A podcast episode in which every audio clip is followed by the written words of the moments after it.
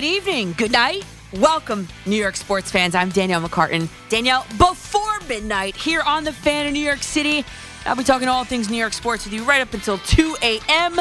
on this short show on this frigid Saturday night into Sunday morning. I'll say this I hope wherever you are, you're nice and warm and cozy on this eve of the last day of football for the 2021 season for our New York Jets and our New York Giants. Paul Rosenberg and I are coming to you live from the Carton and Roberts studio, the Mike Francesa studio here in Lower Manhattan. You know the number. It's already pre programmed into your phones. We know that. 877 337 6666. And Brian McKeon's here. There you are. Behind the, other, behind the glass, the other side of the glass, he is taking over for the changing of the guard at midnight here. So, as always, let's load the phones up with your best content only. Again, 877 337 6666.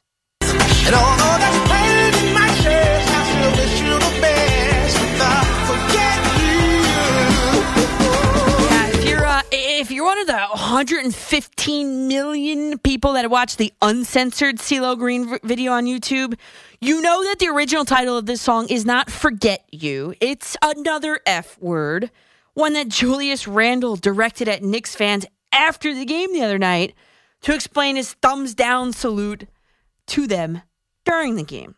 Stefan Bondy from the New York Daily News asked Julius Randle after the game what his thumbs down meant. Randle responded that it was a message to fans to shut the F up. Wow, how reprehensible is that? How reprehensible for a player who this city, including me here, rallied behind last season. How reprehensible for a player who I learned takes a page out of the late Kobe Bryant's book and has gym time set up for his teammates in every away city as soon as the team plane touches down without any coaches. How reprehensible for a player who was celebrated, lauded in this city just last season for making his first and only All Star team, for making his first and only All NBA second team, for winning last season's NBA Most Improved Player Award how reprehensible for a player whose team just last season locked up the number four seed in the NBA playoffs during that improbable season, an improbable run. And how reprehensible for a player who just this past August happily signed on the dotted line of a four year, $117 million contract. With that huge contract comes huge responsibility, my dude. More money, more problems for Julius Randle, clearly. You know, Julius Randle has not lived up to that contract by both the eye t- test and in the stat sheet. In fact, I studied 23 statistical categories for Julius Randle, and then I compared his numbers from last year to those of this year. And I'm not talking like total points on the season or anything like that. I'm talking about things that are not contingent upon the number of games played. I'm talking like per game stats. And if I looked at 23 of them today, free throw percentage, three point percentage, field goals made per game, field goal percentage, all of those types of statistics. All 23 of them are down compared to last year, except offensive rebounds per game. And last year it was 1.2. This year it's 1.8. Big whoop. Otherwise, this year, Randle is down in every single other one of the other 22 categories. A word of advice taking the frustrations out on, or, not meeting, not living up to the expectations of you, taking all that out on the fans in this city is not the way to do it, my guy. Remember, you signed up for this.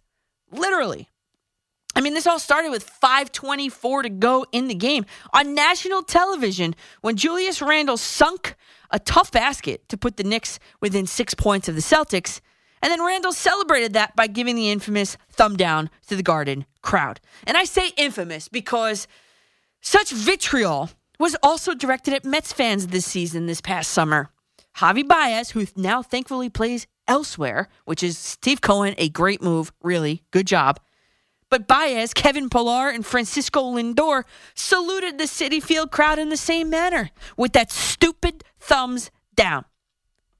At the time, I was with you here on the fan airwaves saying that the thumbs down might as well have been the middle finger to Mets fans who spent their hard earned cash to be there to cheer on their team during a pandemic. None of the three players said as much. In fact, Baez had to say at the time, when we don't get success, we're going to get booed. So they, the fans, are going to get booed when we get success. Huh? And Julius Randle was clearly taking notes on that ridiculousness, on that stupidity.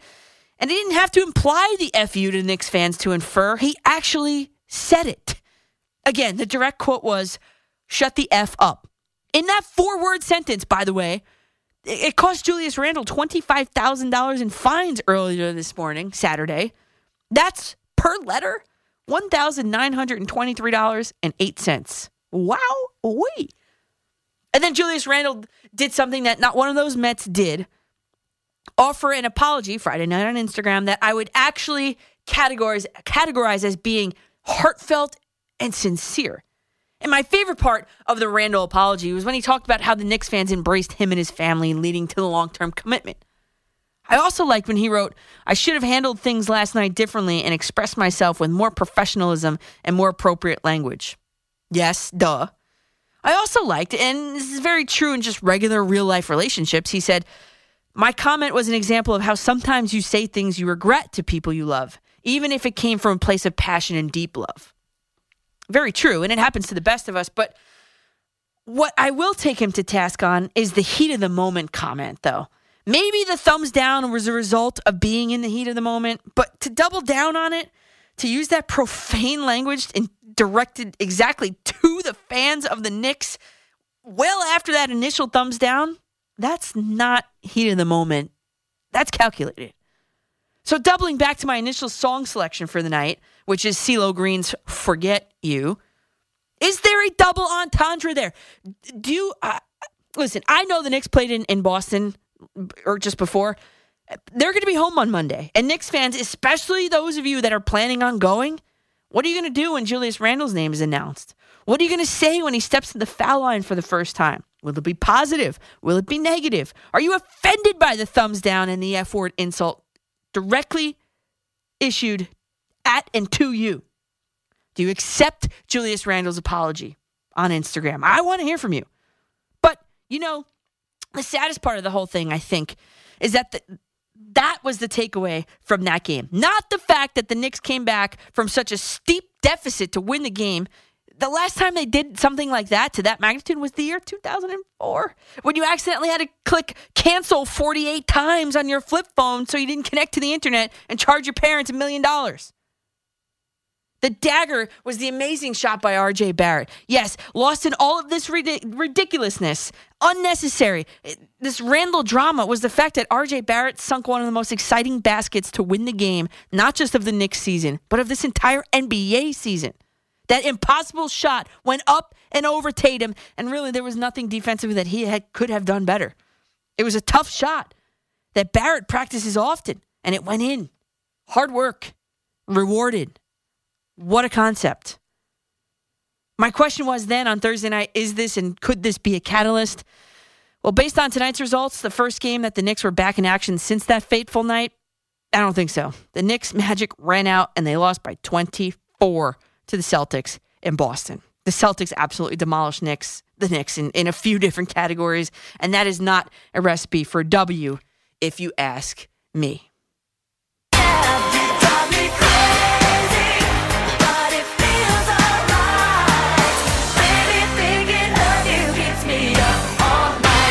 level up on the crazy from this past week in Knicks land. enter Antonio Brown and his meltdown at the Meadowlands. I mean, who, who would have thunk it, right? And, and, a lot of you guys were asking me on, on social media this week, and I feel like I have to speak on this. But my initial thought was, who would have thunk it? That late game potential of the Super Bowl destined Tampa Bay Buccaneers to lose to the New York Jets of all teams was the catalyst that finally drove Antonio Brown crazy and off the deep end, right? So, uh, since this is a sports show, I'm not going to get into the he said, he said battle here. To me, you know, first of all, there's always three sides to the story my side, your side, and the truth. And to me, this sounds like just a bunch of high schoolers arguing over this whole thing. He only wants to be my friend because I'm good at football. Like, duh. And let me tell you something Tom Brady opened his home to you to live in, to clean yourself up, but you seem to have forgotten that. And I'm also not going to sit here on some high horse and tell you that I have not laughed at some of the memes being produced and circulated on the internet with Antonio Brown in them or on them. I mean, one of my first, my favorite ones it says this: "Every workday is a half day if you decide to make it that way." Yeah, I felt that one. I mean, it's clear that this guy, Antonio Brown, is suffering some some sort of, of mental illness, whether that stemmed from the the Burfict hit in, in Pittsburgh. I mean, he just needs to realize that he needs help. I mean, real help, not just you know, I'm going to go live in Tom Brady's house and compete for a Super Bowl kind of help. I mean, before this guy, Antonio Brown, seriously injures or kills himself or someone else. I mean, from a football standpoint, though, because this is a sports show on a sports channel, the way that Antonio Brown's absence from this Buccaneers team, I think, has a profound impact. I mean, in late December, you had Chris Godwin. He tore his ACL and he's out, obviously, for the rest of this season, at least. And how good was he? Well, this season, at the time, at the time Chris Godwin tore his ACL, he ranked fifth among wide receivers in receiving yards. And Antonio Brown was just supposed to slide right in there and not let that Bucs offensive unit miss a beat. Instead, there was a meltdown, meltdown at MetLife. There was a meltdown at the Meadowlands in which you saw Antonio Brown I, I can't even describe this. Honestly, when I was watching it, I, I was like, oh my God, there's a fan on the field. And then my next thought was, well, if there's a fan on the field, why are they showing them? I thought they stopped showing when fans ran on the field.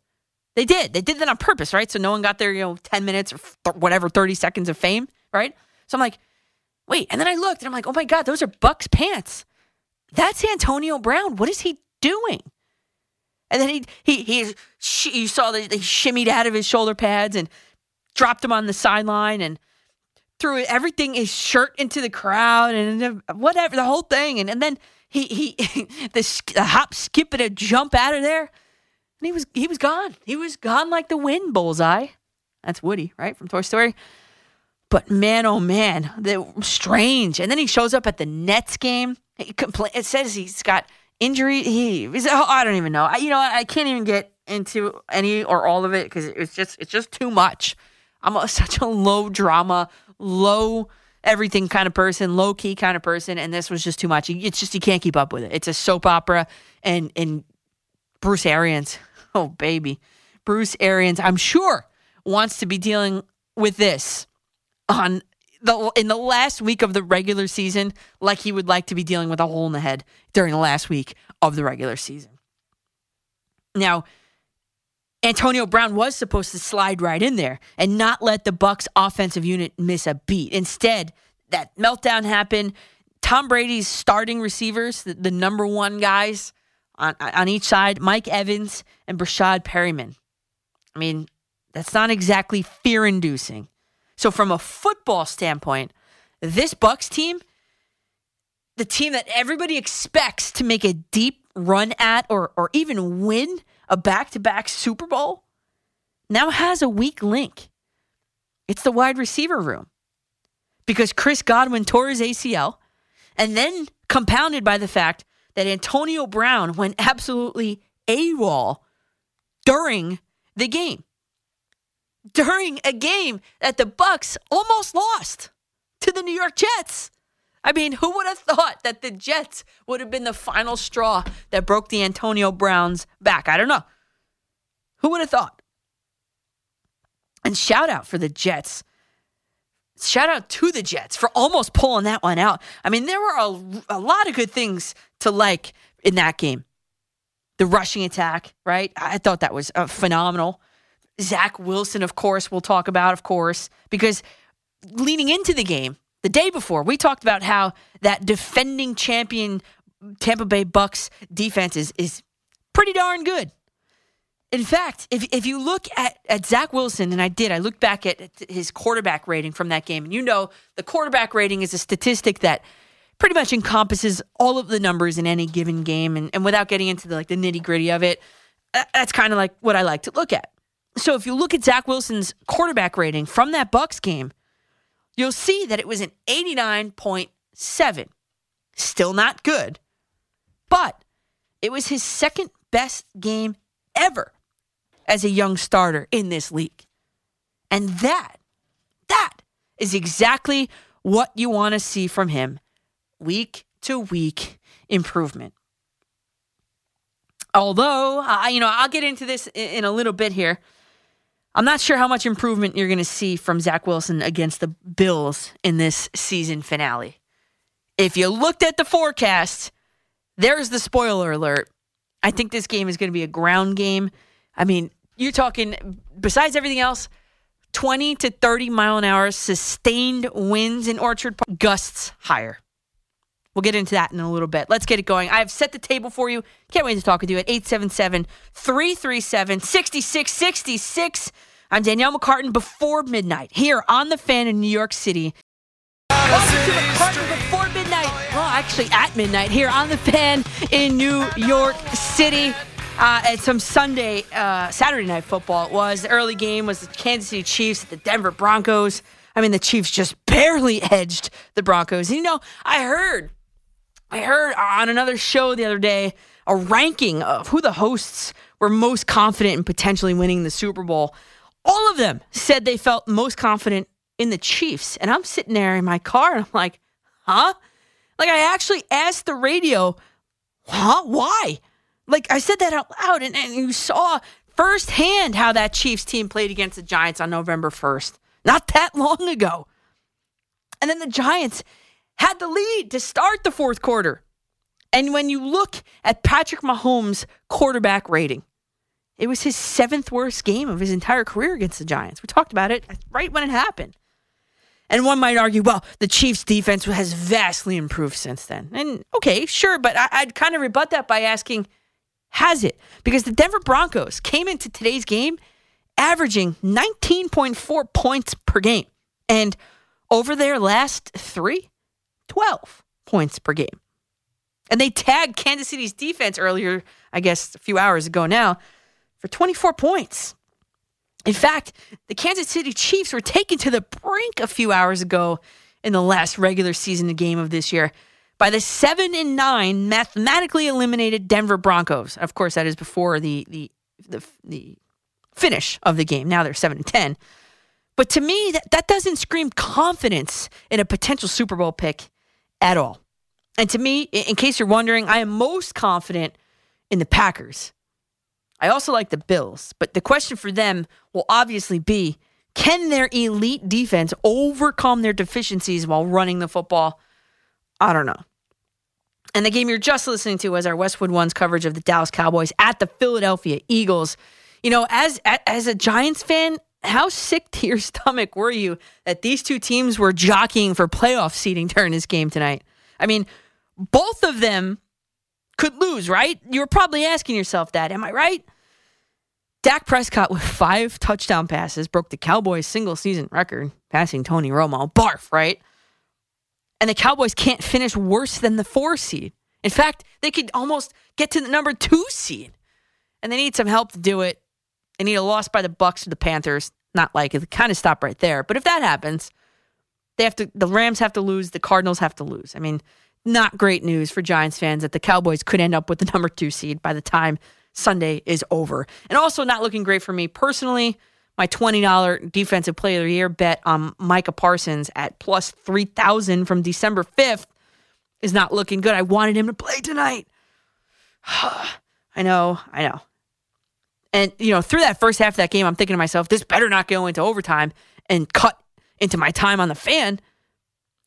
And it was close. It was tied 17 17 until about three minutes left in the first half. Then a pair of Dalton Schultz touchdowns, seemingly back to back, essentially kicked the door closed on the Eagles. And uh, the second touchdown came with five seconds left in the second half, our first half. And, and the Cowboys received the kickoff at the half. So, done deal.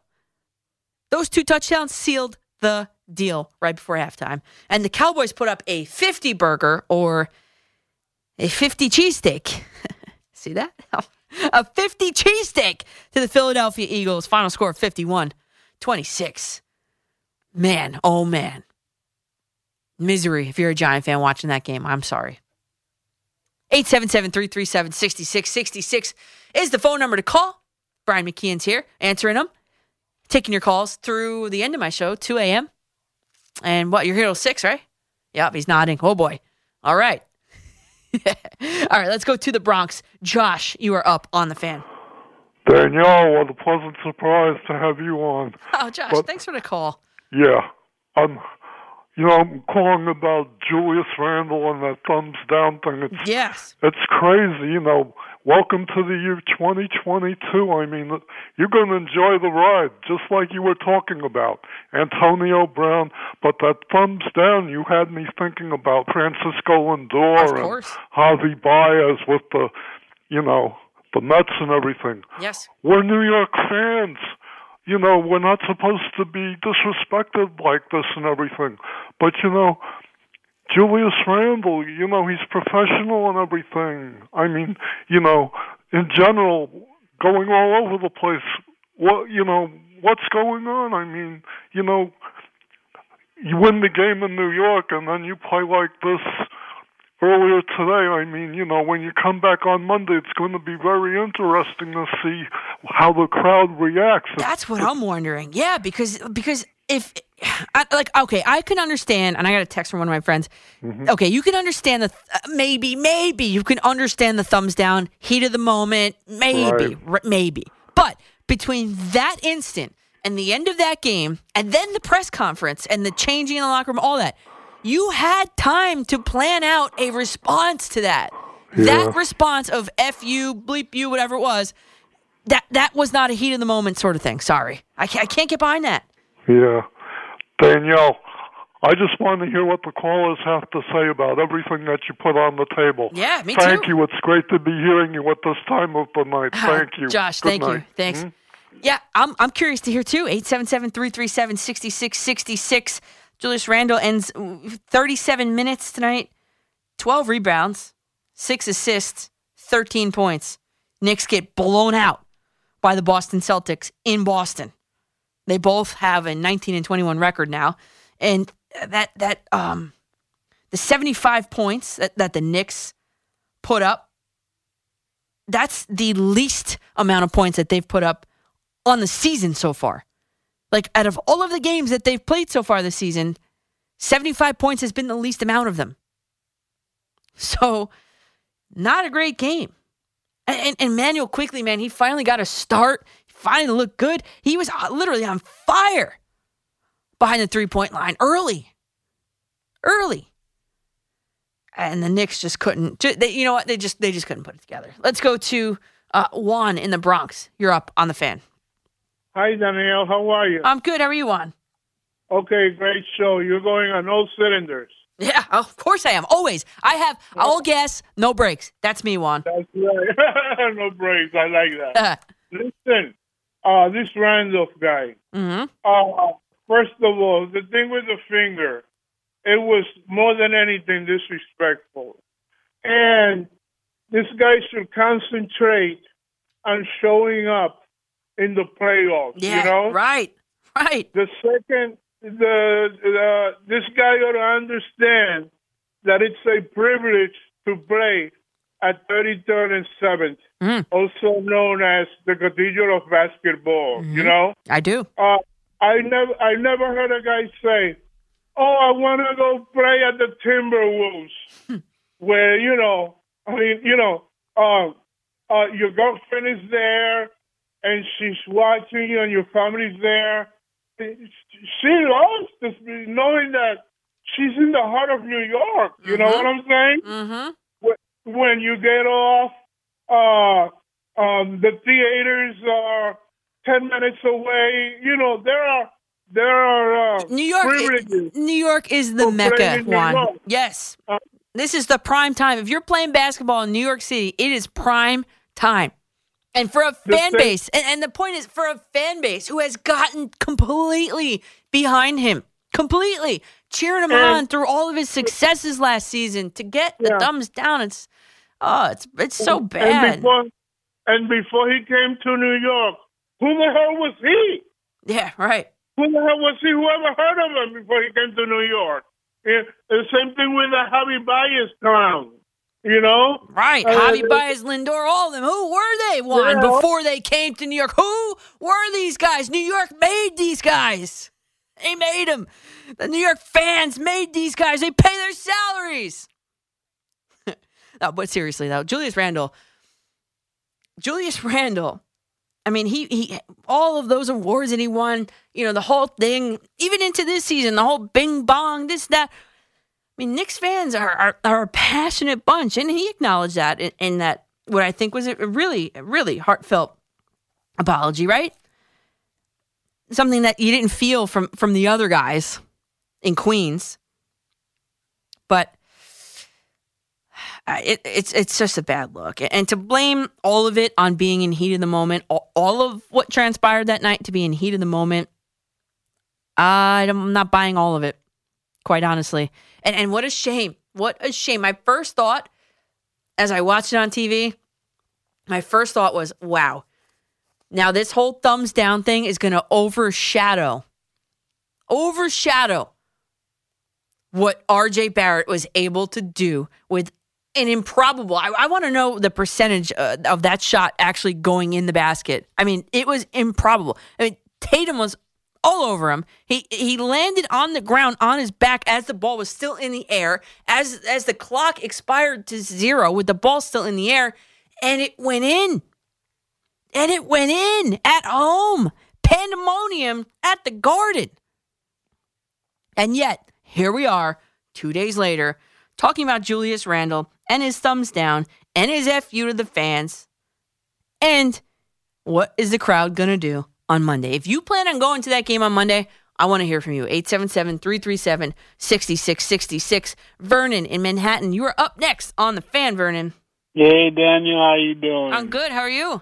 I'm doing great. Did you tell your brother about the chances of winning these Super Bowl um, um, Aaron Rodgers goodies? I have not. You want to know why? Because I wanted to tell him in person and I wanted to see his face. That's why. That's why. Because that is too good to be true. I cannot believe it. well, I have sent you the photos, and I'm going to sweeten the pot even more. Oh my! What? Yes. I'm going to add in there for him a replica of Super Bowl 45 Aaron Rodgers ring.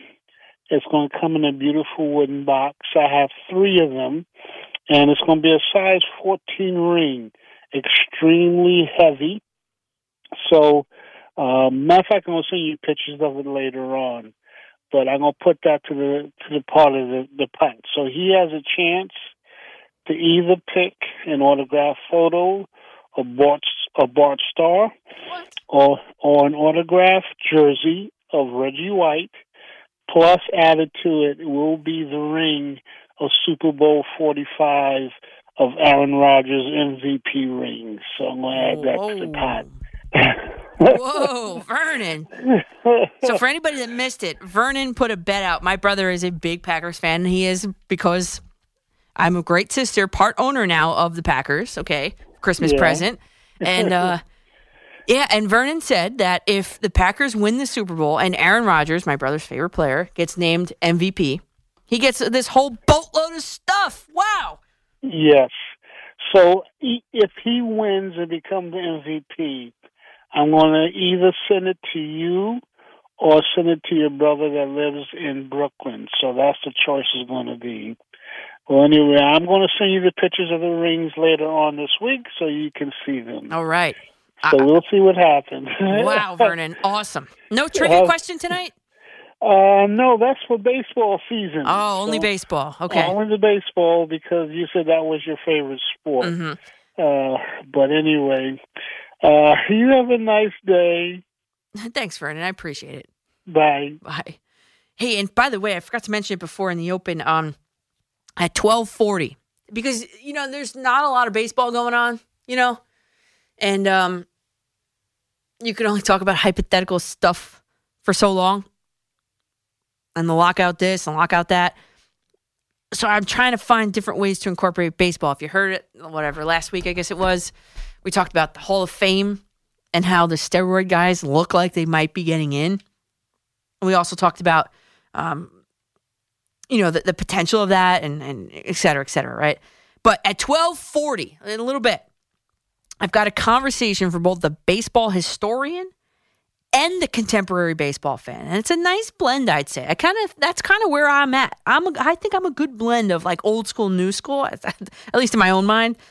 But there's a potential for a Field of Dreams like game coming to Paterson, New Jersey. And of course, I mean, you know that I was a huge fan of that game. And I had I had to. I just had to explore it further. Is it a real possibility? Is a Field of Dreams like game a real possibility for the city of Paterson? So I talked about it, a little bit of the history of it, the fact that Hinchcliffe, Hinchliffe Stadium in Paterson is uh or was used in the Negro Leagues all that, right? Talked about this. Okay.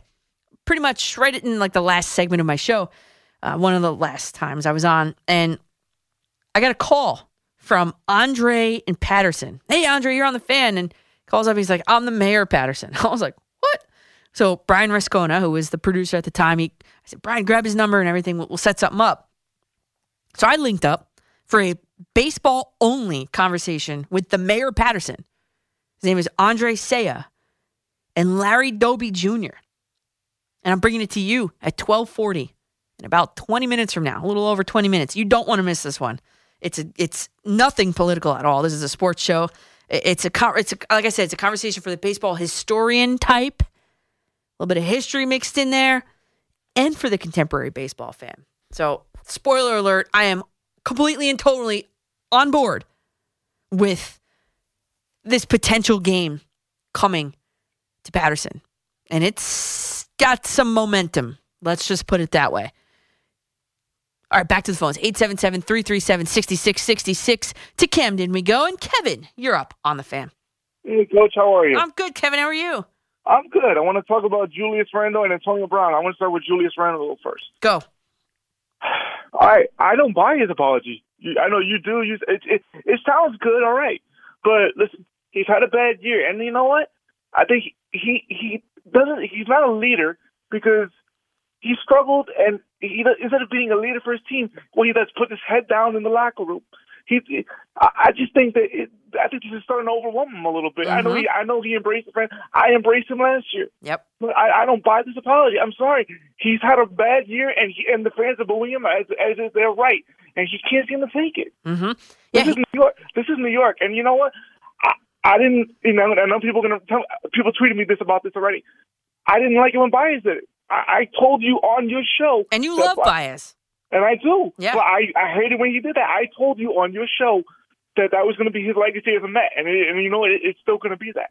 And for Randle, this is going to be his legacy unless he goes to to you know takes the Knicks farther than when they were last year. Mm-hmm. This is going to be his legacy as a Knick, unfortunately, because well. when he, I don't know, Kevin, because you know what? Winning erases everything. People have uh, very selective memories uh, when, when winning happens, when winning occurs. And I think if Julius Randle can get the, the Knicks back into into real relevance and, and a deep postseason run, I think this is going to be all but forgotten.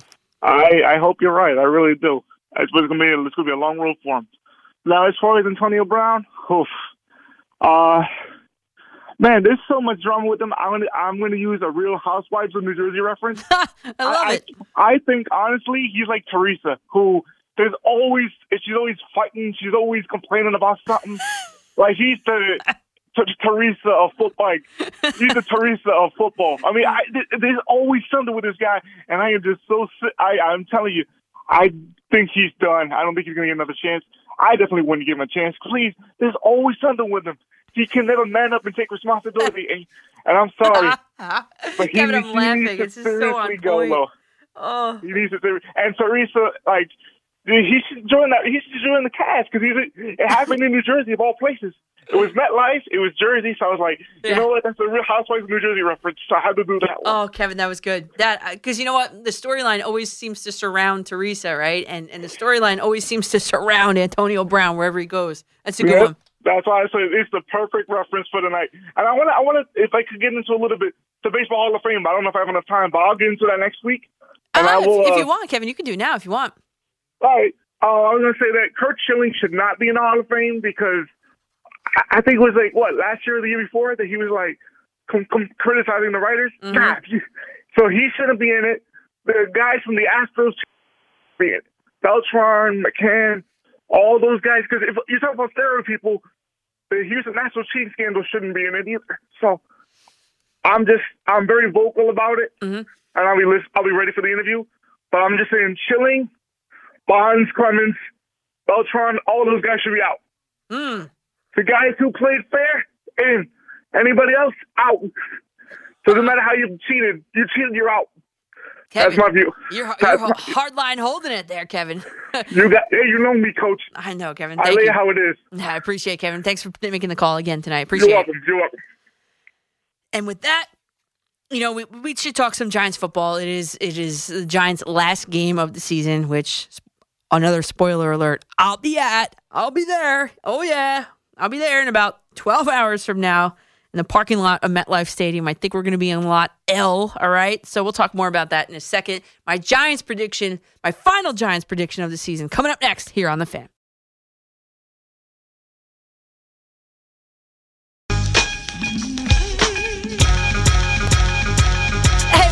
McCartan After Midnight. Hey, that, ha- haven't used that in a while. McCartan After Midnight here on the fan in New York City. Coming up just a little bit, my conversation with the mayor of Paterson and Larry Doby Jr.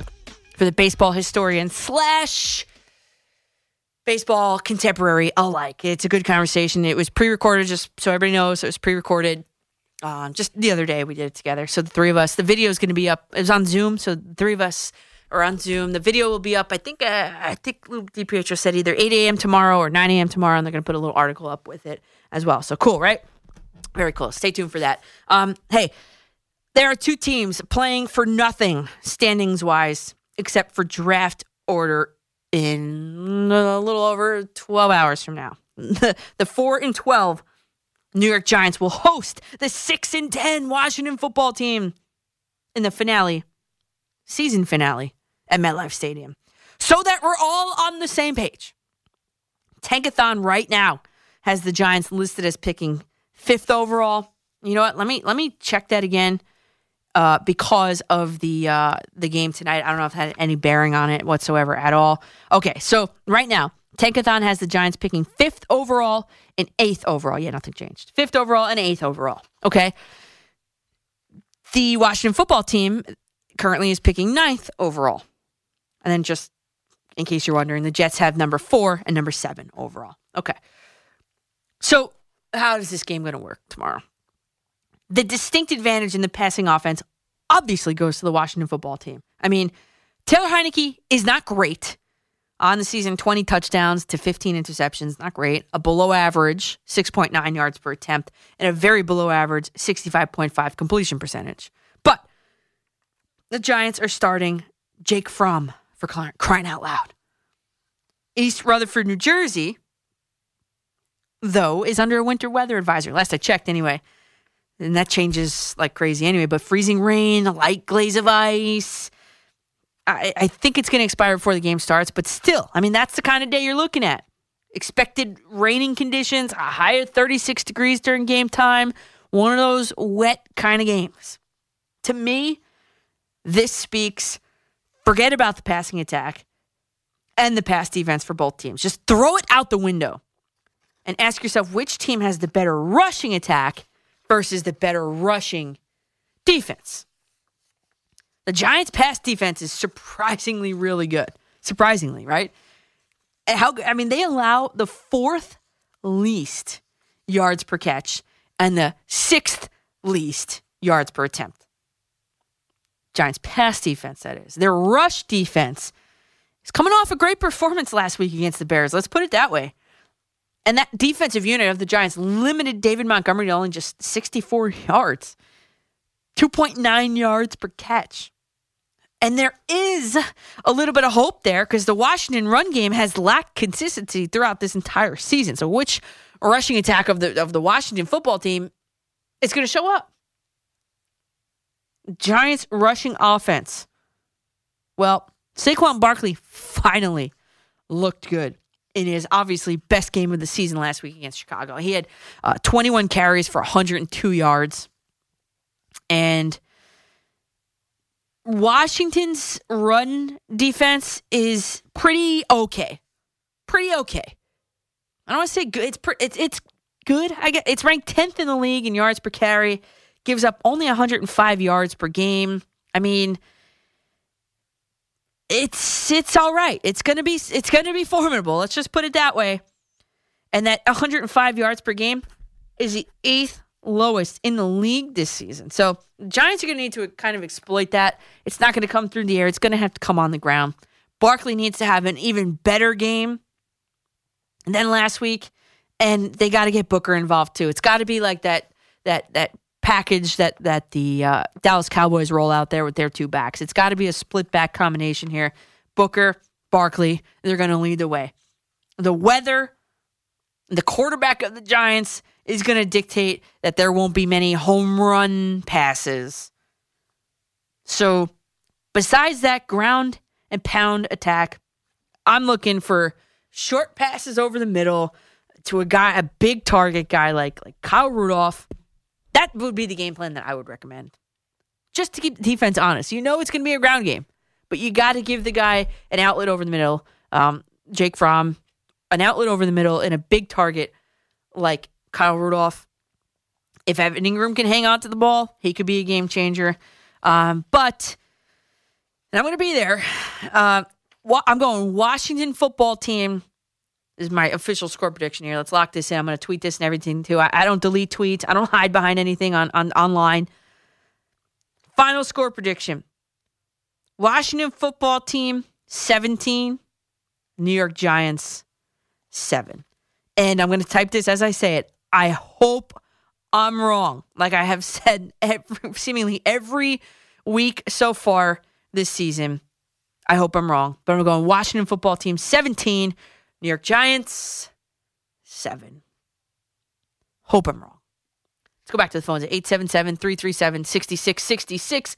Uh, Skyler in New Jersey, you're up on the fan. Hey, um, I think that the uh, the Giants really need a new quarterback, just plain and simple. So you don't like Daniel Jones at all? Not right now. He hasn't he hasn't shown me anything to really want to root for him. And Russell Wilson's over in oh, Seattle. Oh, stop with the Russell you, Wilson, Skyler. Come on. Come on. He's given us season after season of pretty good football, better than Daniel on. Jones at least. And what do you? And who's he's going to be running for his life in New York with this Giants offensive Okay, with line. this O line, yes, I yes. So, oh, so how? Are you, and then so what you're going to do here, Skyler, is you're going to mortgage the future at least three first round draft picks over the next two years to go get a guy who's going to be running for his life in the same way that Daniel Jones is? How effective would Russell Wilson actually be here in New York? Tell me. If not Russell Wilson, I think Russell Wilson could be very effective once they got a new offensive line. Oh, but how are they going to do that? He's going to be 36 years old literally by the time that they fix their offensive line. Ooh, he is old.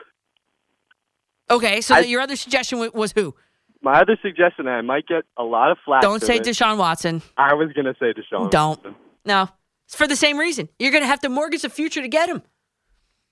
But I think if Deshaun Watson does come back into the NFL, it's it's going to look really bad for them. It will. And the New York Giants are a flagship organization. They don't want the drama. Sorry, it's not worth it. It's it's like the whole Antonio Brown thing. It's it's just not worth it. Uh, I, yeah. Here, Skyler, here's what I'm doing. Here, here's the strategy. I am, if I am GM McCartan of the New York Giants, I am drafting two stud offensive linemen or an offensive lineman and a defensive lineman with my my premier picks here at the top of this upcoming draft. Okay. You run it back with Daniel Jones one more one more year. And then you can really see what he looks like with an offensive line in front of him. If you still don't like what you see, because I think you're going to see a different player, but if you still don't like what you see, then you get rid of him, bring in another guy who's already got a line in front of him. That's the strategy. That's the play. If I were GM of the Giants, that's what would be going on. Because no quarterback, I don't care if you put Tom Brady on this team, no quarterback is going to succeed behind that offensive line. Whether that be Daniel Jones or somebody else after him, the Giants at least could set it up. Don in Paterson, New Jersey, you're up on the fan. Hey Danielle, thank you for taking the call. Oh, sorry, Don, you're in Um, Brooklyn. I'm sorry. You're calling about Paterson. My bad. That's sorry. Sorry. I, I grew up in Paterson, New Jersey. oh, there you go. Um, my uncle, who was Uncle Sam, owned Uncle Sam's Shoes in Lower Main Street in Paterson, Mhm. and he was the sponsor of a semi-pro baseball team. And on that semi-pro baseball team was Larry Doby Wow. And Joe Cunningham. Cool. and so and they played in Hinchliffe Stadium. So Yep. uh, I, I I know it's probably too late to speak to uh, Junior about his dad and my uncle Sam, but they were I mean they were they were a great team. Um, obviously not major league team, probably high minors team, Mhm. um, but it was really very interesting. You know, they had two major leaguers, eventual major major leaguers on a semi-pro Yeah. uh, baseball team. And I, I don't know who uh, Larry Doby, Hall of Famer, obviously. And, well, was the other guy a Hall of Famer too? Oh, uh, Joe Cunningham played was out of Saddle River, New Jersey. Mhm. I think he played for the Cardinals. Not a Hall of Famer, but he played Okay. for the Cardinals. Right. Um, but he had a major league, uh, uh, uh, uh, a long major league career, Mhm. a career, not a, not not not not three games or two years, Right, but he had a, a multi-year career. Right. Um, but I, I'd like to talk. If, I, I'm, I'm very excited about listening to your uh, um, interview, but Daniel Daniel Brown is David Dave uh, Dave Brown is with us for another year by contract. He's with us for another year. So trying to get rid of him, he signed for a five-year contract.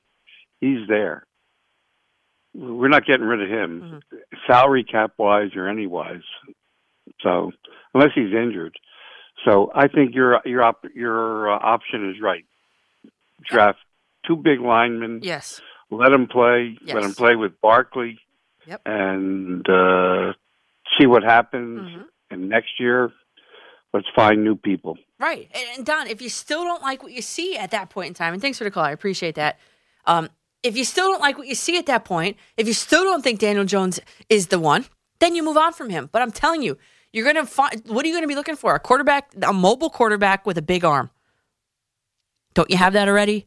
Why don't you just run it back and see what you have with an offensive line in front of him with some time to throw the ball and then see what happens?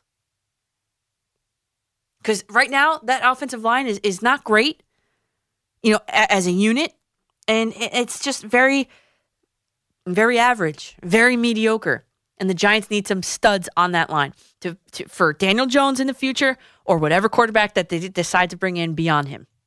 Free agent, draft, or otherwise. Whatever. Trade, whatever. But you can't make a decision yet on Daniel Jones because of all of the, the adversity that's happened with the Giants so far this season. And you know, through the magic of this radio station, as I just alluded to, and because there isn't any real analytical baseball to talk about at the moment, I got a very special and perfectly timed conversation for both the baseball historian and the contemporary baseball fan coming up next here on The Fan. FM and the Audacy app.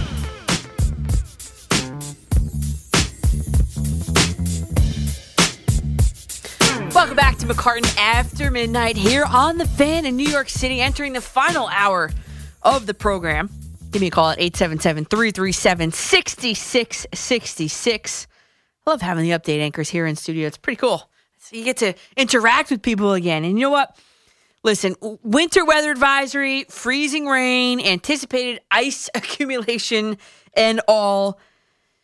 You knew it was going to happen. When I do things, there's always some sort of weather event that occurs. I'm going to the final Giants game of the season tomorrow at MetLife Stadium. Well, not tomorrow. I guess it's 12 hours from now is, is kickoff, right? So, yes, we actually bought tickets for it.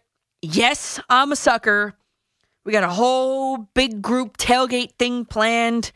You're bringing the chairs, you're bringing the tents, you're bringing this, that. I'm coordinating the whole thing. I am a party coordinator for this whole thing. It's all about the experience, right? Hopefully, it's not too cold. Hopefully, the rain kind of holds off. I, I don't know. It's just wishful thinking here. I don't know. And then I, this thought crossed my, crossed my mind. Today. I was like, would you rather go to a freezing cold but sunny game or a mostly cold game with freezing precipitation? I'm taking the frigid sunny game, but that's just me. But yes, we bought the tickets. Yes, we probably should have waited to buy the tickets. Um, it is what it is, and uh, we're gonna have a fun time at the Giants game. We're gonna say hey to Madeline Burke, friend of the show. I know you guys every every week, every time I'm on. Is Madeline coming? Is Madeline coming? Is she gonna be here? I'll make sure I'll, I'll tell her hello from from all of you. And uh, if you wanted to stop by and say hey, um, we're probably going to be the only group of people sitting in section 149. So if you want to come and come down, say hello. I'm sure security won't be too tight at MetLife Stadium sections wise. Yeah, you come down section 149. I'll be there. And um, parking lot. I think we're, I don't know. I think it's L. I think it's L. We're going to be at. So here's your invitation. You're more than welcome to come by and say hi in what I'm, I'm sure will be a pretty empty stadium. And I'm to have my Giants prediction coming up in uh, in just a few minutes. It's the the uh, oh Jets is coming up in a few minutes. I'm sorry. Giants prediction. See, listen, I hope I'm wrong. I, am to be sitting in there in the misery, right? So I, I, I hope I'm wrong. I got Washington football team 17, Giants 7. That's that's what I'm going with. Tweeted it before. I don't delete tweets. I'm sticking with it. And sports betting is finally legal in New York. So there you go. 9 a.m. Saturday morning. Ooh. I saw tweets from people that were saying like, "Oh my god, uh, I I just woke up like, and I'm getting text messages. Hey, do you want to use my code? Hey, you want to use my code?" so, anyway, section 149 at the Giants game in 12 hours from now. You want to come down and say, "Hey, listen, I'm not going to be checking like messages or anything because it's going to be real cold, and I am going to have gloves on. So there's your invitation. You come down, you say, "Hey," you'll find me there. I have a white coat on. Well, I don't know if I have a blue poncho, a white coat, whatever. We're probably going to be the only people sitting there. All right. All right, let's go back to the phones. 877-337-6666. Ben in Queens, you're up next on the fan. Morning there, Coach. How are you, Ben? First, let me tell you, when it comes to the subject of fan t- get-togethers, I was one of the lucky few that was able, when Joe was working the overnights, Mhm. him and his wife planned a thing at CBGB's. Okay. So, so I, I get there and folks never seen me before, and it was hilarious because everything stopped. Like, What do you mean? well, you Joe didn't know I was black, Oh. and and CBGB's bro, bro, you black? Bro, I, I had no idea. Exactly, you know, you know, a little bit of a shock, but it was, it, but it was funny as heck. The bands playing were cool. It's the certain things for folks. Whenever these fan get-togethers happen, it's like either you're meeting your long lost enemy or you're meeting lifelong friends you've never had before. I know. And you know what? If it wasn't such, you know, if I didn't really kind of hit my stride here during the pandemic, still during the pandemic, I would definitely uh, do something and have something planned. Yes. Well, they just to let people know that that's what made all the fantasy phenoms and stuff Yeah. fun because I'd run into some of these guys while trying out and and talk, and it felt like overlong shows at each of these things. So, anyway, Yeah. let's let's get to the the main main uh, problem for the day. With you in attendance, that means the Giants will actually score a touchdown. I hope just one. I just hope I don't want too many because you know, I, I you know, Ben, I got a tweet. and I wanted to read it before. I can't find it now. Someone said to me before, and I, I'm sorry, I can't, I can't grab it. But they said the Giants are are. What do they say? The Giants are supposed to lose this game, which means they're going to win, and that made me laugh out loud because it's probably true. Eh, eh, eh, yeah, yeah, yeah. That's listen, listen. I yeah, you, we talked about the Brady thing last week, Mm-hmm. and I was like, yeah, let's not get brought up, but it is Brady. I don't want him celebrating on my field. And with all of that, he still found a way to win. I know. I mean, uh, come on. He had no timeouts and like a minute, and he still did it. I mean, the guy's the greatest to ever play the game. Sorry. yeah. That that one hurt me like the fake spike game hurt me because I went after the first breakup pass where where he threw it to that guy. I was like, watch him come again to the very same play and kill. Oh God, yeah, yeah. So So, uh, good luck, Jets up in Buffalo. Um, see, see, you're going to be at MetLife. That's going to be calm. Imagine if you were taking the folks up by Bills Mafia Mm. To enjoy that ambiance. Listen, I, I I felt it at MetLife Stadium in week whatever it was ten. I was there for it at, for the Jets Bills game, and I and it was there. I felt it there. Believe me. Uh, yeah, yeah, it's only like tenfold up there. You know, so so yeah, oh, avoid all folding tables. Yeah, you know it's so funny, Ben. My friend Christina, which I've talked about, she's she's the Bills fan, and she was like, "My dad told me I got to jump off a bus." I'm like, "Yeah, okay." On the way out, though, she was taking a picture of this Bills bus, and there was a a table next to it, already broken table, and I said, "Christina, get in there and pretend like you broke the table. I'll take a picture and we'll send it to your dad." It was my favorite picture of her entire weekend visiting. It was awesome. oh my God, she's broken in half. yeah, like as if she was the one who jumped off the bus. It was hilarious. It was it was so funny. Well, the the best thing about this this season is we found new ways in our misery to make jokes of everything that we see. Because if we didn't make jokes, we'd probably be pretty miserable right now. So Yeah. here's hoping Zach improves. Here's hoping Barkley has a hundred yard day tomorrow. Here's, Yeah.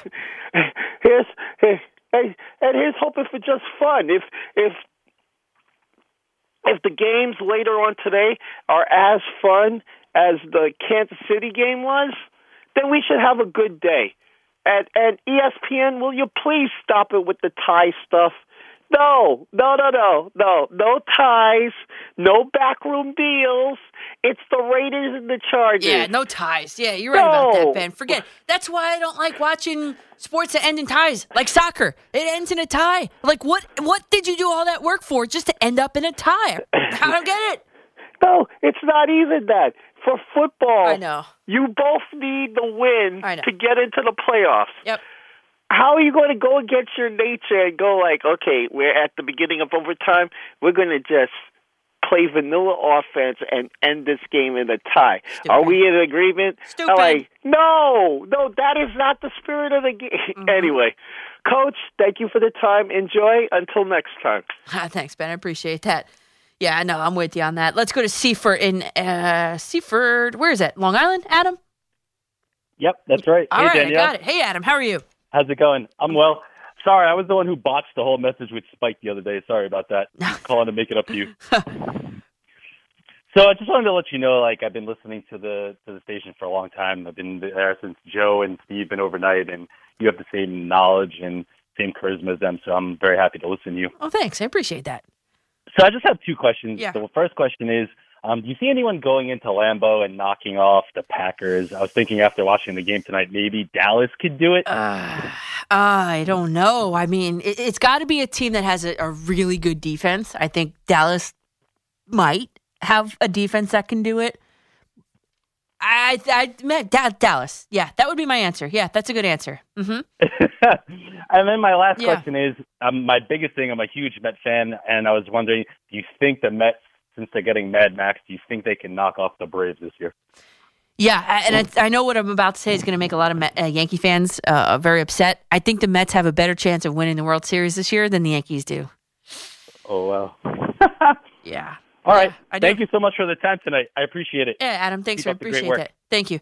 Uh, the the one thing being though that you know how many innings can the Mets get out of Mad Max Scherzer, and how many innings can they get out of Jacob deGrom, and and and those are probably the two biggest questions. But if they get some quality starts, you know, lengthwise, you know, all that right, quality starts out of those two guys, that's a that's a very formidable one-two punch.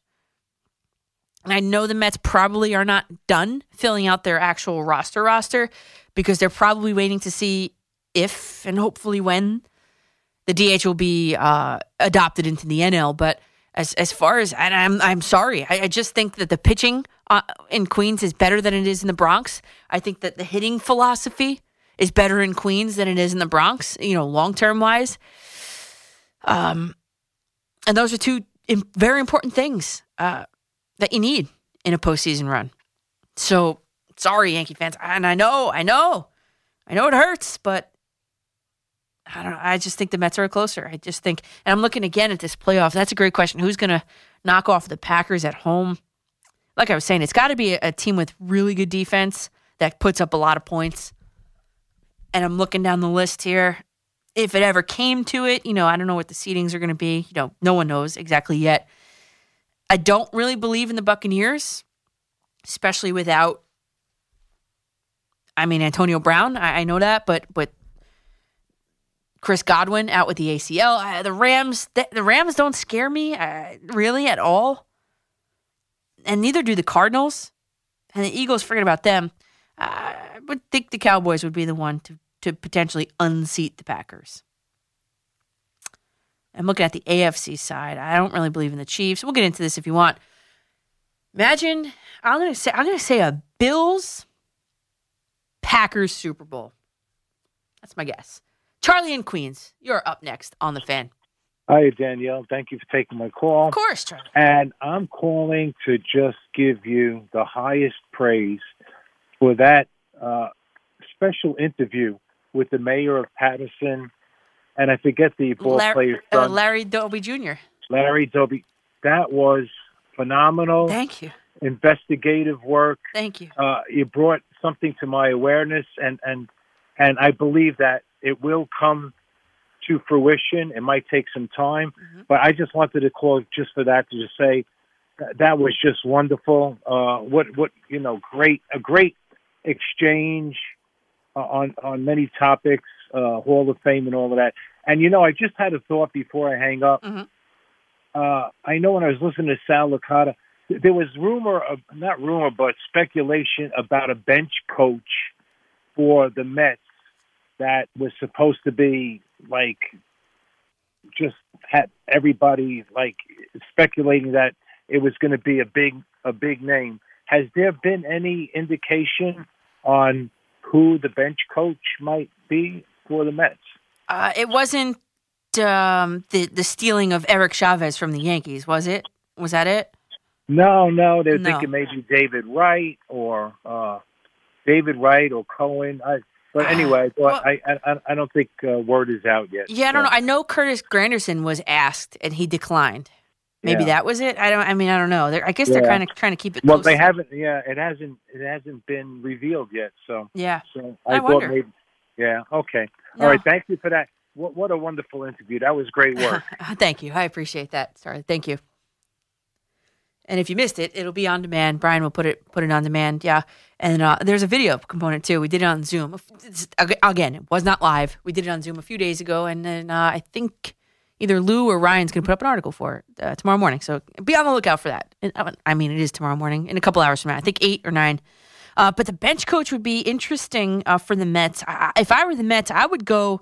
Yeah, I would go the David Wright route if he wants it. I would go. I think that would be a home run. No pun intended there, but I think that would be a, a, a home run if he wants it. I mean, David Wright is the most universally loved, beloved Met like ever. so yeah, I uh I could uh I can get with behind that. Yes. I think Curtis Granderson would have been great. He declined. But I'm thinking it might go former Met route. Younger dude. Maybe who might have coaching aspirations. You know who I don't want it to be? I don't want it to be Carlos Beltran because anything that Buck Showalter does, anything that that team does, is going to be looked as if it was it, there was a new sort of cheating regime happening there. And I know Buck Showalter wouldn't allow it. I get it, but there's always going to be that undertone of, well, did Carlos Beltran figure something else out without the manager knowing, quote unquote? So no, I, I want Carlos Beltran nowhere near this Mets team. But David Wright, on the other hand, I think that would be a home run. That would be a grand salami. Coming up next, my final Jets predict- prediction of the season on the fan. and favorable prices.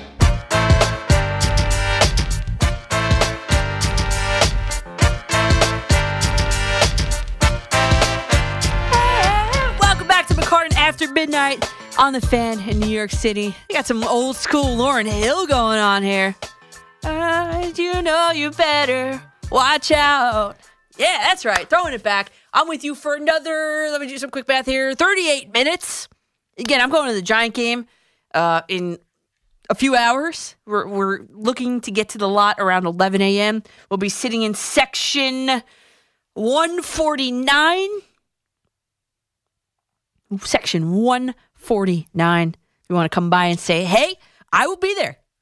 You could find me there. We're probably going to be the only group of people. We're, I'm going with a bigger group of people, but we're going to probably be the only group of people sitting in that section. So it won't be hard to find me. And let's just put it that way. I'm just hoping the weather holds off. Please, oh, please, oh, please let the weather hold off. And you know, the final Jets prediction of the season, I mean, this is going to be quick. The 4 and 12 Jets are headed up to Orchard Park to take on the 10 and 6 Bills, a team that would win the AFC East with a win.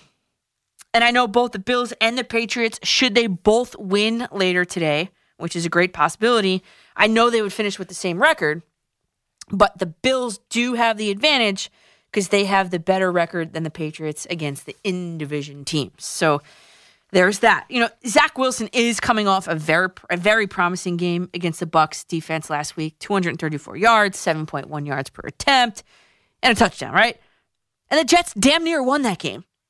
I mean, it contributed to the entire meltdown of Antonio Brown was the New York Jets potentially beating the Tampa Bay Bucs. Okay, so there you go.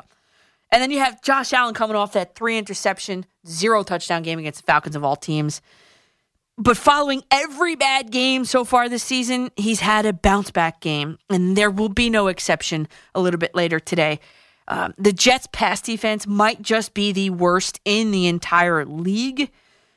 It allows the highest quarterback rating against, the second to worst yards per attempt against. I mean, just go down the list. I mean, they're either the worst, the second to worst, or like the third to worst in every major category. It's just not good.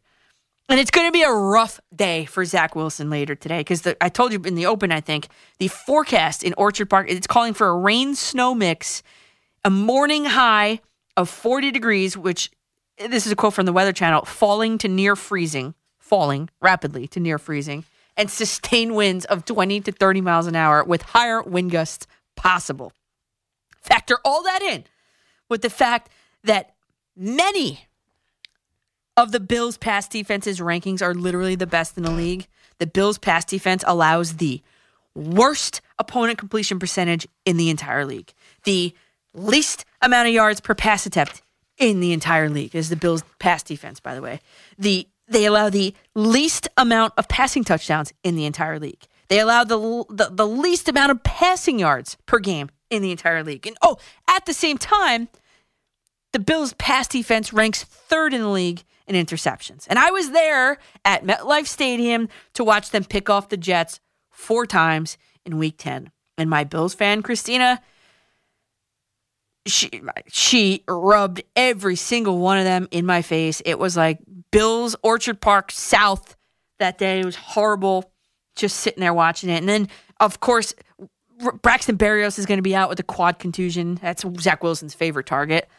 And it's a receiver that many Jets fans around my age started thinking as soon as he hit the field. Wayne Chrebet, right? Not that any of that matters. The Bills have the staunchest defense in the entire league. They're playing for the AFC East crown. They're going to win it. And uh, at least it's not the Patriots again, right? So, again, I'm going to tweet this and I'm going to put it on Facebook too. I hope I'm wrong. Dot, dot, dot, dot, dot. I'm going Bills 35, Jets 10. Sorry, I know. Bills 35, Jets 10. I hope I'm wrong. I hope I'm wrong. Bills 35, Jets 10. I tweeted up at Coach M-C-C-A-R-T-A-N on Twitter, Facebook.com slash Coach McCartan. It's there. It's not going anywhere. I don't delete anything. No tweets are ever deleted of mine, except ones that I find like a uh, typo on. And I'm like, ah, let me get rid of it real quick. Those are the only ones. And then I fix them and put it right back up. But no, I don't hide behind anything. I got the Washington football team beating the Giants 17 7 and the Jets dropping a, a doozy to the Bills 35 10. I hope I'm wrong on both. But to the, to the phones we go 877 337 6666 to Secaucus, New Jersey. Steve, you're up on the fan. Good morning, Danielle, and thank you for taking my call. Thanks for making it. I appreciate it. Okay. Um, I have Larry Doby's uh, senior's autograph. Whoa. I was a Yeah, I was a young boy, and he come over to Fairlawn. I grew up in, in Paterson, and then we moved to Fairlawn, and he came over on a Saturday, and we were, you know, youngsters, uh, in a, in a small baseball league there and everything. And he came over and he watched, and we got he got his autograph and everything. It was Wow. really cool. What a what a what a what a real real gentleman and and, and a real professional person. And as a youngster, I just you know always remembered him like that. Um, now wow, to the that point is cool. That is cool. Oh yeah, it, it, it it really it really was. Um, the points I'm one of, I'm a lot older than you guys, so that's why you know uh, uh, I, I was able to get that. Uh, uh, two points I want to make. Uh, one you may know or may not know, but um, uh, you know uh, when there were positions available for the, both the New York Football Giants and the Jets, there was a name out there called Mike McCarthy. Mhm. And for whatever, I used to listen to the fan all the time. I still do. An caller, Mike Francesa, and then a whole bit. Mhm. But people called in and just knocked this guy uh, McCarthy to no end. Yeah, I Steve. don't want him here in New York. You know who needs him here? Meanwhile, Steve, wait, I'm ti- a diehard Steve, fan. one second there. I wanted Mike McCarthy so bad for the New York Jets. On the record saying it. I wanted him so bad, and they picked freaking Adam Guru instead. Yes. I, I I love you for that, Daniel. Of course, I didn't know you and I didn't Yeah. realize it. I'm a diehard Packer fan. Okay, I hated to see him go, and although listen, I have a love hate for Aaron Rodgers. Rodgers is the one that kind of forced him out of Green Bay. Listen, the guy was there Yes. 13 years, and he took them to 10 uh, playoff. Uh, uh, you know, out of, out of the 13 seasons. So I love the guy, but everybody in this in this town didn't like him. I couldn't understand it. Ah, not me. I wanted him so bad for that Jets team. Oh yeah, yeah, and uh, well, I'm glad there was somebody that that did. I I do like the Jets myself, and and, and the last thing I wanted to make a point of, uh, Danielle, was you know you had mentioned Daniel Jones before, Mhm. and you know why people think this, that, whatever of him. Now listen to me. Is he a journeyman quarterback? Um, uh, he wear a baseball cap and carry a clipboard? You can't make that Maybe he- decision yet, though. I'm sorry. I just feel that you can't make that decision yet, though. I mean, he, he had such adversity with the guys playing around him. He has no running game. I mean, he doesn't have an offensive line. X, Y, Z. You can't get a good read on the guy just yet. He's had three, uh, technically three. Dec- I know for sure two, but technically three offensive coordinators in, in the three years that he's been here. Uh, two, how many head coaches? It's just you. How could you make a decision on the guy just yet when he Danielle, had- you are you are so on the money with everything you just said. Yeah, thank but, you. But, but, but I look at the player and I say, what's the one thing? And I've been saying this all along. What's the one rap I got on Jones that he doesn't do and that hurts him? Does he have legs yet? Can he get out of trouble, break out of a pocket, and go and get you yards? Mhm. Yes. Here's my problem with him. He doesn't have good vision. I mean, he has good vision, but he doesn't do his. Uh, uh, Check downs. I'm with you. He he locks on the first guy and that's it. he locks on the first guy. If he calls, here's the play, fellas. In the in the in the, in the uh, Yeah. here's the play X Y Z Yep. to two. He comes out and does X Y Z to two. Yep. Doesn't go anywhere else. Doesn't look anywhere. hmm Even if the guy's double or triple team, Yes. he's going to him. Yep. That's That, that's my I my one complaint about him too. And I'm wondering if if with better coaching that could be coached out of him. Um, absolutely, you're right on the money. Absolutely, sure, sure, Yeah. uh, uh, definitely. But but but I still think you know I'd hate to see him go somewhere Yep. and then work that problem out of him, Yep. and he becomes a really good QB. Mm-hmm. That's what I'm Uh, saying. yeah. So my plan there, Steve, is to bolster the offensive line and or defensive line, but pref- pref- preferably offensive line in the draft. See what he- I'm telling you, he's going to look like a different player. See what he looks like. If you still don't like what you see, then you move on. But I think that you got to give him one more year at least in order to do that. Well, do you think they still hold on to Judge, or do you think there's going to be something that says, you know what, we get the new GM now because Gettleman's gone, and the new GM brings in Yeah. the new head coach, and, and then what happens to Jones? Yeah, That's so- so- Yeah, Steve, that, that's a great question. That is an excellent question because I brought this up the other day too. I think that here's what here's I don't know anything, but here's what I think and thinking logically through this. I think that the Giants still believe in Daniel Jones, and because they still believe in Daniel Jones, they're going to keep Joe Judge because of it. Why? so that, like I was just talking about, so that he doesn't have to have another, yet another head coach in in four years. What, what would it be? Three head coaches in four years. I mean that switching head coaches would would just it would bury the kid. So if if they do in fact bring in a new coach, I believe they will move on from Daniel Jones. Now, the, if if I mean there is no vacancy yet.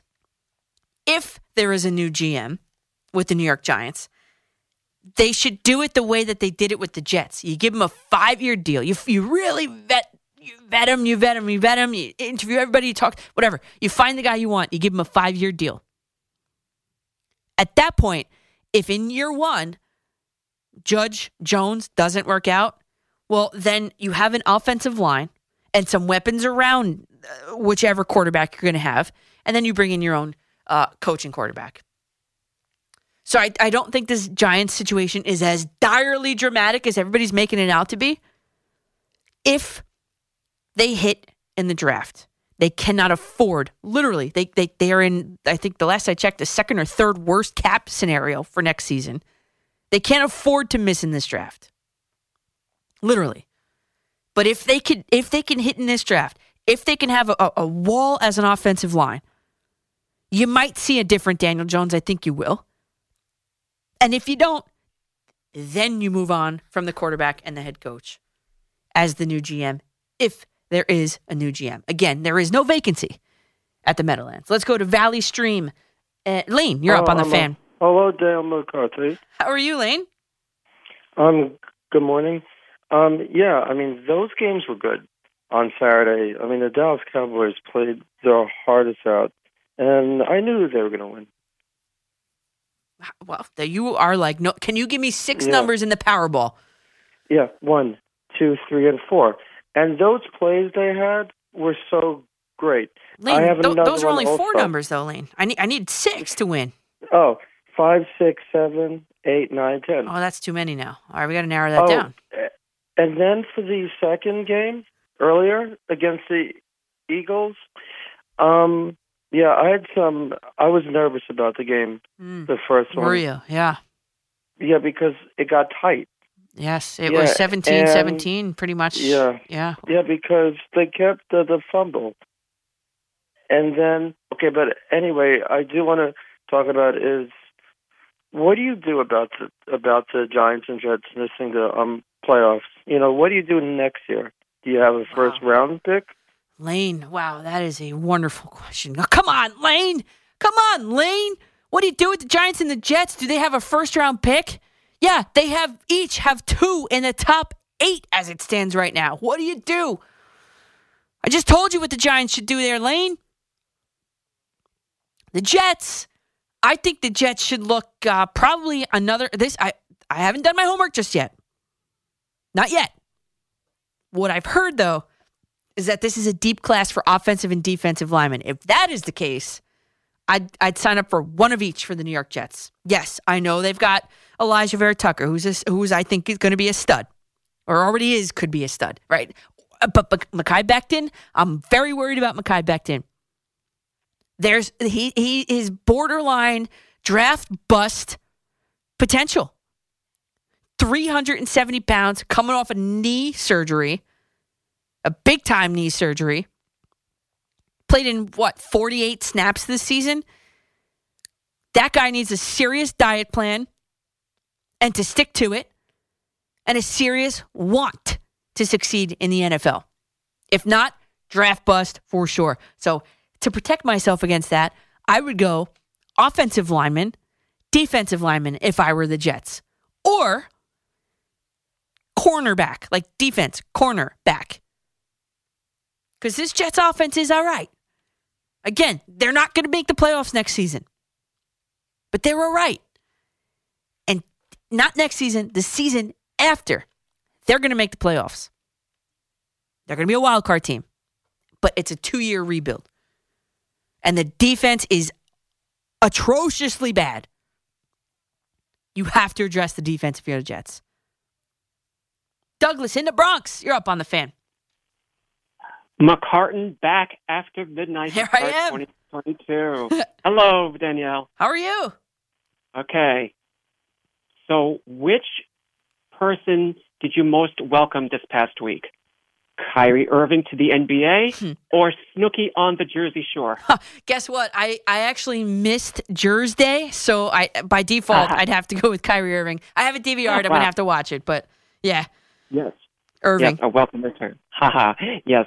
So we are about 17 hours after the start of mobile betting in Uh-huh. New York State. Yep. Yes. Are you are you a person that does that uh, in Jersey? Uh, is that something you frequent? Yeah, I do. I, I, listen, my biggest bet I ever put was twenty dollars. So I do like little bets. I like, you know what? I just like being a, a do- three dollars there, five dollars there, maybe just to keep an interest in the game. Honestly, like first down, first uh, or anytime touchdown scorer. I like that, just to keep an interest in the game. You know what I mean? Yeah, I, I used to do uh, when I was in Jersey. I used to do daily fantasy basketball. Mm. This was a couple of years ago. It was a two week stretch. I made some bucks the first few days. Then I lost it all, and then some. And then the last couple of days, I made it all back. And then I look back in the last few days, and I thought, after all that agita, I didn't make a profit. Ugh, this can't be a frequent thing. So Yeah, that's, yeah. it's only it's only an occasional thing for me. Yeah. now it's in New York. I could do that, but yeah, Yeah. again, I'm not going to do that. It's not an everyday thing. and I, I try, yeah, and I try to stick to like the New York teams too that I know. You know, I don't want to like just, you know, oh, this. I'm looking at the TV right now. This Suns game. Oh yeah, let me put five dollars on this Suns game. Like I don't like doing that. You know, I don't know much about them. Yeah, yeah. Enough Oh, to oh, enough oh, to put my money somewhere. You know what I'm saying? I work hard for my yeah, money. you have to bet. You have to bet known quantities, right? Yeah, yeah. So, uh, so I overheard your thoughts about the Giants earlier, and although I don't give credence to this Russell Wilson coming to the Giants, I think that's just a far fetched thing, and I Stupid. believe he that story is thrown out there to leverage Seattle for Yes. a bigger contract. Mhm. I feel that way in reality. But if there is validity to it, I might be tempted. I, I must say. What? Um, No, yes. You're going to sell the farm? You don't even have an offensive line. What is he going to look like? Tom Brady Okay. wouldn't look like Tom Brady behind that line. Come on. All right. But what offensive line do the Seahawks had in recent years? And his stat line: forty touchdowns, thirteen interceptions. Now Daniel Jones, uh, huh, if you keep him around, see, for another year, I would let him loose because he's been under systems where it's risk averse because he only had 10 interceptions last year, but only 11 touchdowns. So, and I think he's got a good arm. I, I, I'd one more year to let him loose, but if you got Russell Wilson as a reality, why not? And you get two guys coming back from injury next year, Nick Gates, Shane Lemieux. So maybe they'll be better that way. I mean, injuries did take a toll on them, but Giants have 11 picks this upcoming draft. Mhm. Again, I know those two first draft picks are very valuable, but they do have nine others upcoming. Yeah, no, Douglas, I, I can't get aboard with that, I, and I just can't. I, I just you're leveraging not just this year, you're leveraging the the year after, and and and that's the minimum. They want a minimum three first round draft picks, minimum. I'll give you no, and I'll give you another option. Maybe that's also not popular. So this, so the three, op- the other option is Don't say Deshaun Watson. no, no. You trade down, but this is the riskier one. For 2023, you pile it up in order to get Bryce Young as a quarterback. But that's the riskier option. But I mean, I mean, he's very highly touted, but that's two years down the line. That's a little more risky. But, you know, I don't um, mind Douglas. I don't mind that though, because if you're gonna do that, then at least that if you cut Daniel Jones loose, you have that's your ace in the hole. If you're not going to go ahead and get a, a- a NFL veteran quarterback or whatever, that's your ace in the hole. That I don't mind. I wouldn't do it, but forget about the Russell Wilson. Just forget about it, man. Well, you know, the playoffs are set to begin, and our Jets and our Giants are out. Hate to break the news to you, but they're out. And I doubt that you just turn off the TV or the radio and ignore it all and shut it all out. So, just to make things interesting and have somewhat of a rooting interest, it's that time of year again. New York football fans, which bandwagon are you jumping on for the NFL playoffs? I'll tell you who's I'm jumping on coming up next on The Fan.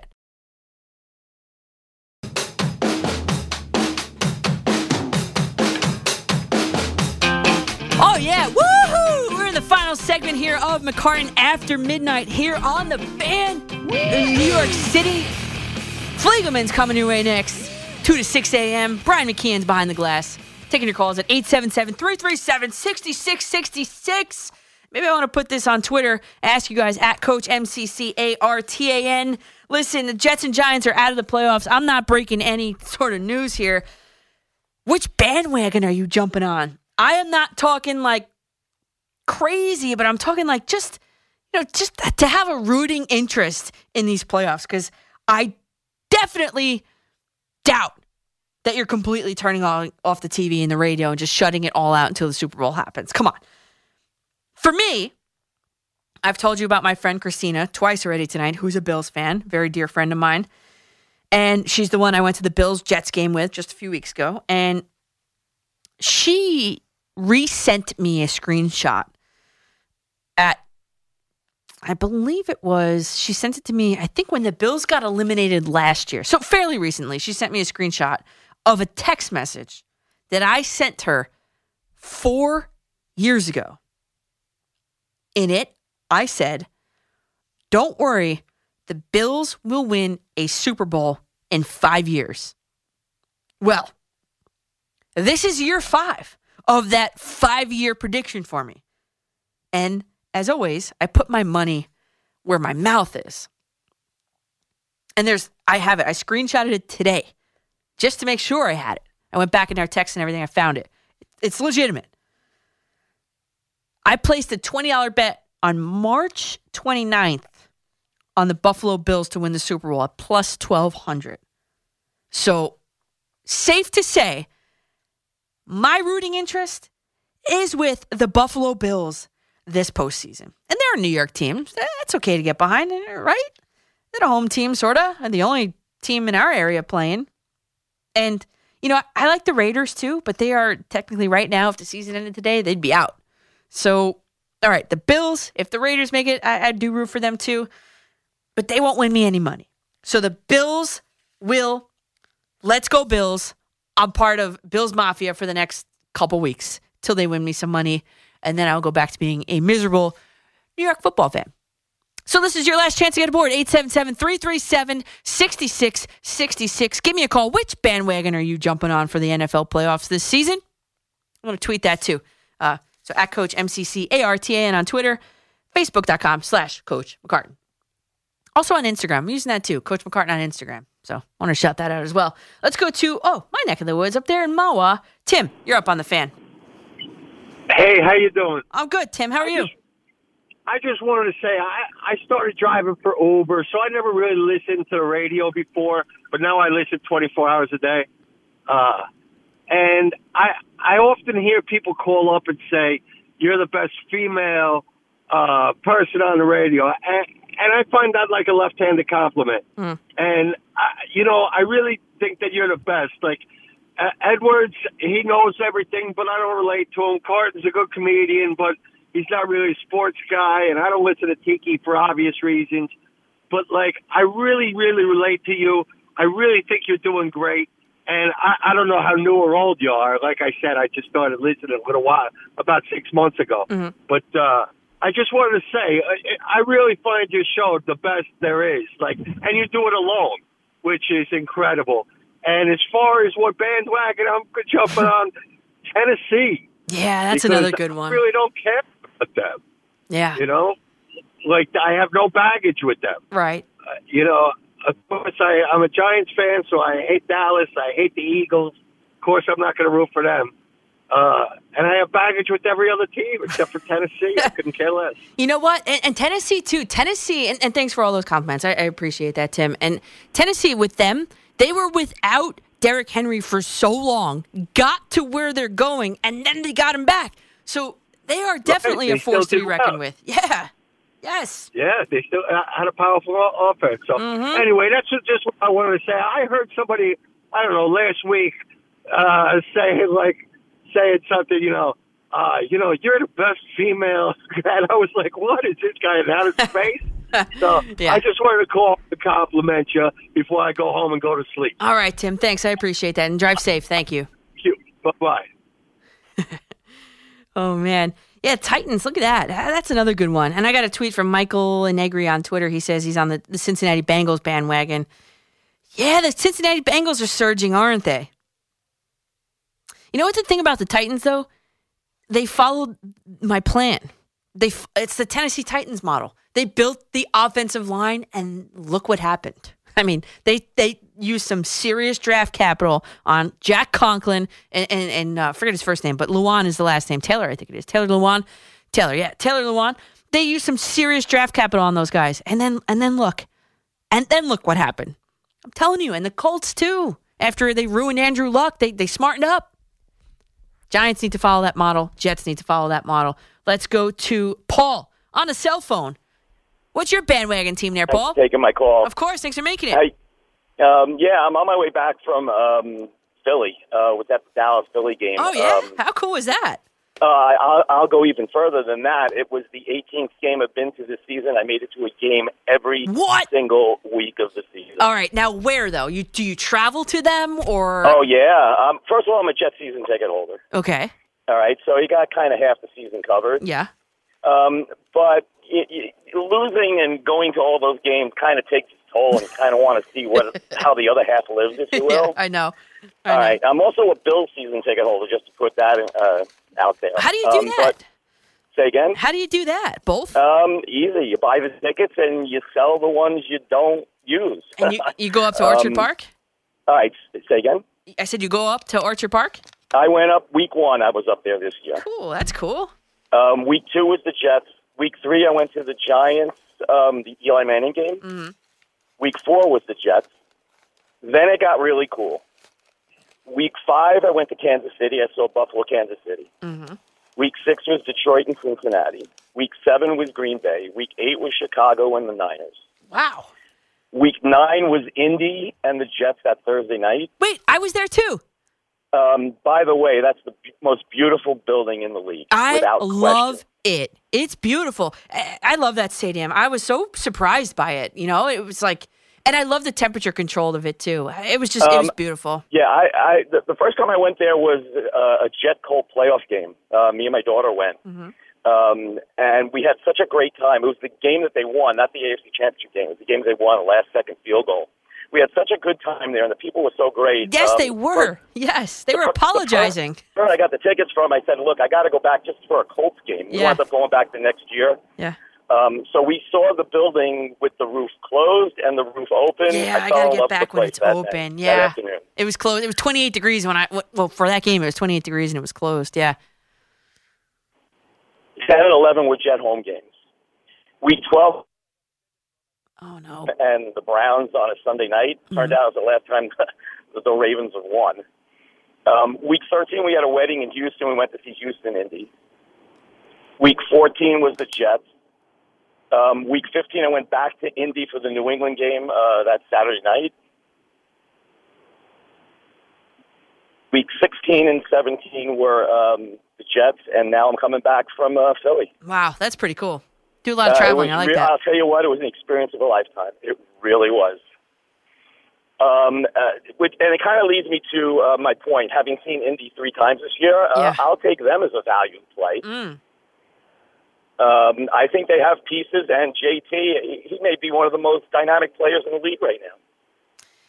He might win MVP.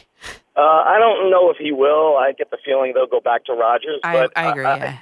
Um, it, and, and just to put a, a bow on all of this, if Mm-hmm. you ever get a chance to go to Lambeau, you have to do it. So, Paul, that, that's funny you say that. And thanks for the call. That's funny you say that because my brother, we bought him uh, a, share, one share. They're three hundred dollars each. So we, me and my parents, split one share of the Green Bay Packers ownership. Uh, you know, when they just had that sale uh, for him for his Christmas, one of his Christmas presents. We we bought him that, and he really liked it. And so I just win Best Sister Award because because I was the one who kind of pushed everybody to, to do it. But anyway, so you know he's sitting there when holding the frame that my mom bought for him the whole thing on Christmas morning, and my mom, she's not a real sport, you know, real big sports fan, but she tries. She tries really hard. And she says, and it was quiet, you know, he's just looking at it, and I'm just kind of watching TV. My dad's just sitting there, and he said, my mom says, "Hey, you know, since you're an owner of the Packers now, we're going to have to get to a game at Rambo Field. Rambo Field, like with an R. we just kind of looked at her and laughed. But yes, I would love to go to see the game there. And, and anybody that listens to the show for a while now knows that I'm trying to get to all, definitely the baseball stadiums, and I've uh, checked quite a few football stadiums off the list as well.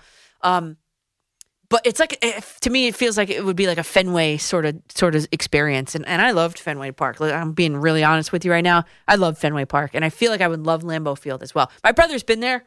He said it's kind of crazy that you're just driving like this residential neighborhood, and all of a sudden there it is, and then there's like house parties and like parking people's driveways and stuff. Like that's kind of cool. I'd go. I would go. I, got, I have friends in Indianapolis. They're like, you need to come back for the Indy 500. That's in May. I was like, oh, okay, well, maybe. All right, it looks like uh, Sparky might be our Mariano Rivera of the night. Sparky in Dobbs Ferry. What is up? Well, first of all, I hope you have a great time at the game today. Thank you, thank you. Okay. And now with the Giants, getting Russell Wilson would be a huge mistake. Yes. Because you're talking they'd have to give up three number one draft choices. And the fact is, At least. they're not one player away. Right. They need so many different areas of help. And it would be like, you know, it, it would be like, you know, sticking in the same place. And by the time the team might be good again, Russell Wilson will be too old That's to do right. anything. That's what the I said to the one caller before. He'd be, I think, if it's like a, a three year plan for the Giants, I think Russell Wilson would be like 35 or 36 years old. That's like old. I mean, let's face it, he's a he's a very appealing player, but not in the Giants situation. Yes. And, and listen, and I know Sparky, all people are going to say, "Oh, Tom Brady's doing it." Yeah, you're right. It's possible. It is possible, but He's a freak in nature. yeah, I mean, you know, in that dark horse team you're talking about, I hate saying it. Gosh, I hate saying it as a Don't. Jet fan. the Patriots. No, I'm still saying Brady. Ah, Because you know huh? what? For Raj, for all of the great things Rodgers has done, he's only won once. Okay? And what I can't stand Brady Yeah. because he's so darn good. and the thing is, under pressure, who would you rather have, him or Rodgers? Oh, uh, Him. probably him. Yeah. But I mean, but Sparky, it's the one thing I would say though is that he's missing Chris Godwin out for the season. He doesn't have Antonio Brown now. He, he it, some- it almost sounds like it, it's crumbling around him a little bit, and whereas Rodgers is in a better situation, I think. And now at the Jets, when you mentioned Becton, you are so on the money with him because I hate. I mean, to be not I hate saying sounding cruel. The guy's just too fat. Yeah, he's too big. You know what? It's I one. It's one thing to be big and massive, but it's another thing to be big and massive and nimble. He's not nimble enough.